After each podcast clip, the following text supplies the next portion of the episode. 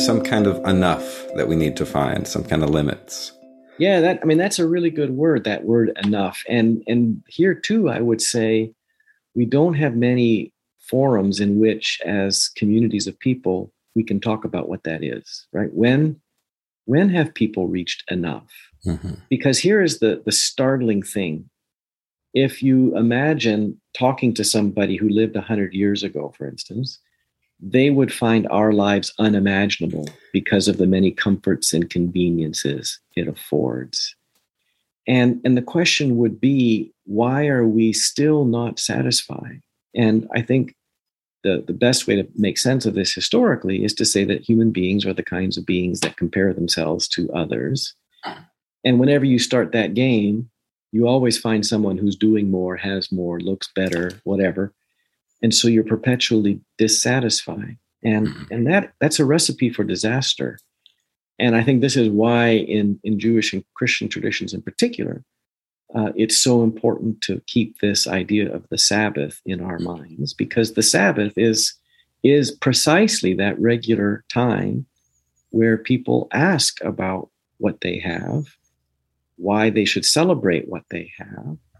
It's also why practices of thanksgiving are so important. Mm-hmm. And here, indigenous folks have so much to teach us about the need to regularly reflect as a community about the many ways in which our, our places, our habitats, our communities are sources of our livelihood that are a blessing.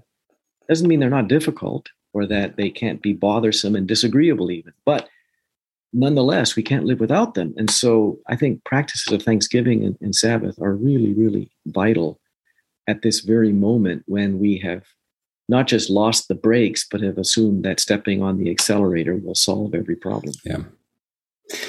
Yeah, that's really that's really great. I've heard people you know refer to the idea of uh, the Sabbath year as well, and the Jubilee year, and I know right. part of that also involves you know forgiveness of debt.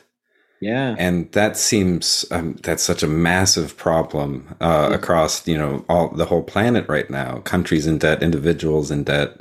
Uh, so then it seems like there's a pretty serious critique of, of capitalism in what you're saying as well. Oh yeah, absolutely. And here, you know, you're bringing up debt is I think so so important because I think for many people today it's impossible to imagine a world apart from the debt imaginary. Yeah. Right? We're always in, in a financial hole with respect to somebody else. And it's a truly sinister phenomenon. So, for instance, if you think about how imperial gestures by mm-hmm. countries over the last 200 years or so have raped and pillaged whole continents and then put them in debt yeah. and then required these communities of people to service the debt rather than take care of their own communities, to take care of their own habitats.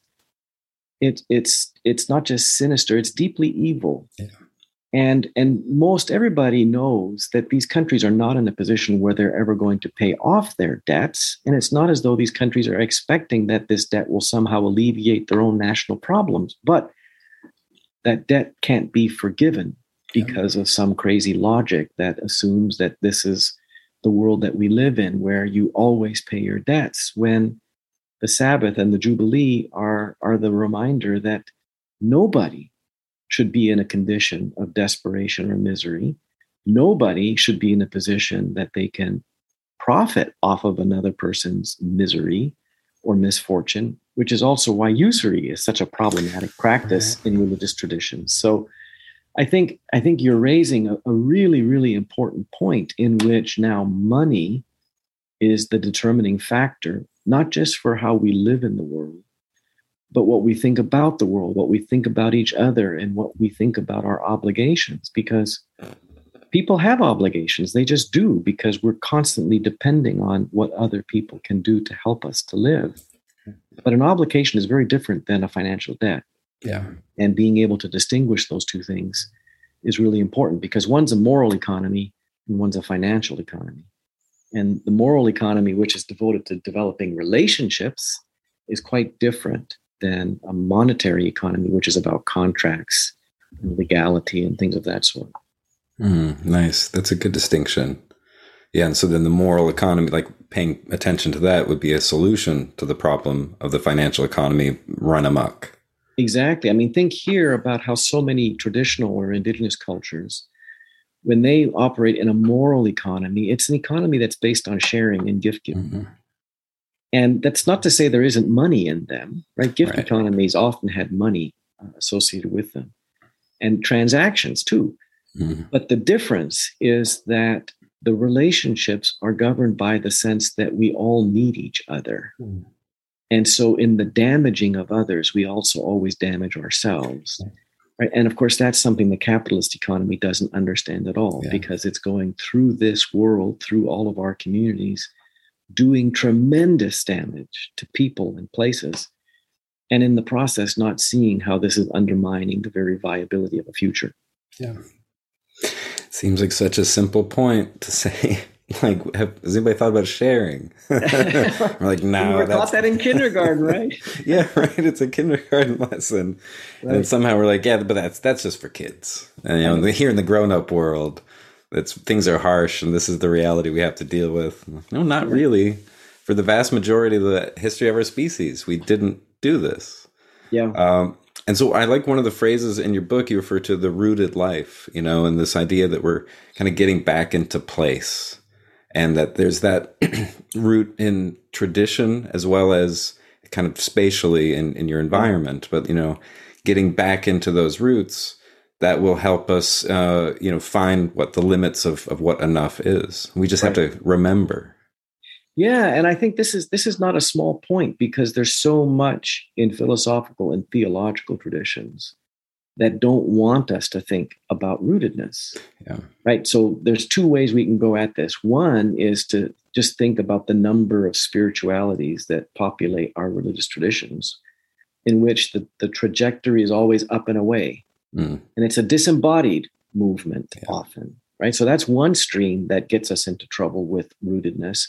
But the second one is, is, is more of a Western philosophical notion, which is, of course, we have this thing called the hierarchy of being, where mm. you've got soil at the bottom, then plants, then animals, then humans, then angels, and then God on top. Well, this is a, a version of, a, of the, the sort of gradations in being, which makes a very clear distinction between plants and humans.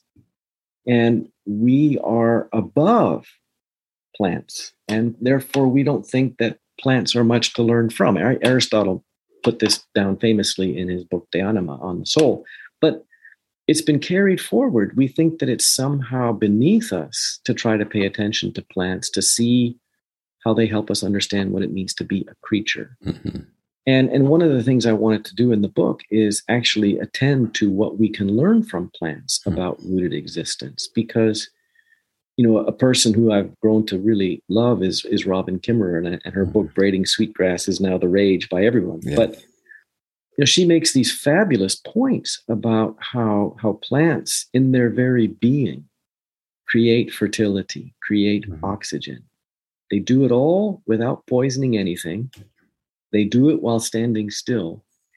And, and as Wendell Berry says, they provide shade and fruit in, mm-hmm. in the process. And this is something that you know you read some of these indigenous writers they say what if we were to learn from our elder sisters and brothers called the plants about what it means to live in our places in a non-contentious way whereas so many of the ways that we think about inhabiting a place is to be in struggle with it from the beginning mm. and and that has done so much damage and and so to try to figure out right? What plants teach us about rootedness, what plants teach us about opening ourselves up to the dark of the soil or opening ourselves up to the atmosphere, right? That these become ways of, of transforming what we think a human being is. And while it is true that we can move about because we've got this facility called locomotion, the reality is, is that everything we need comes from the land in the ways of our feeding and the ways of our drinking in the ways of our breathing our touching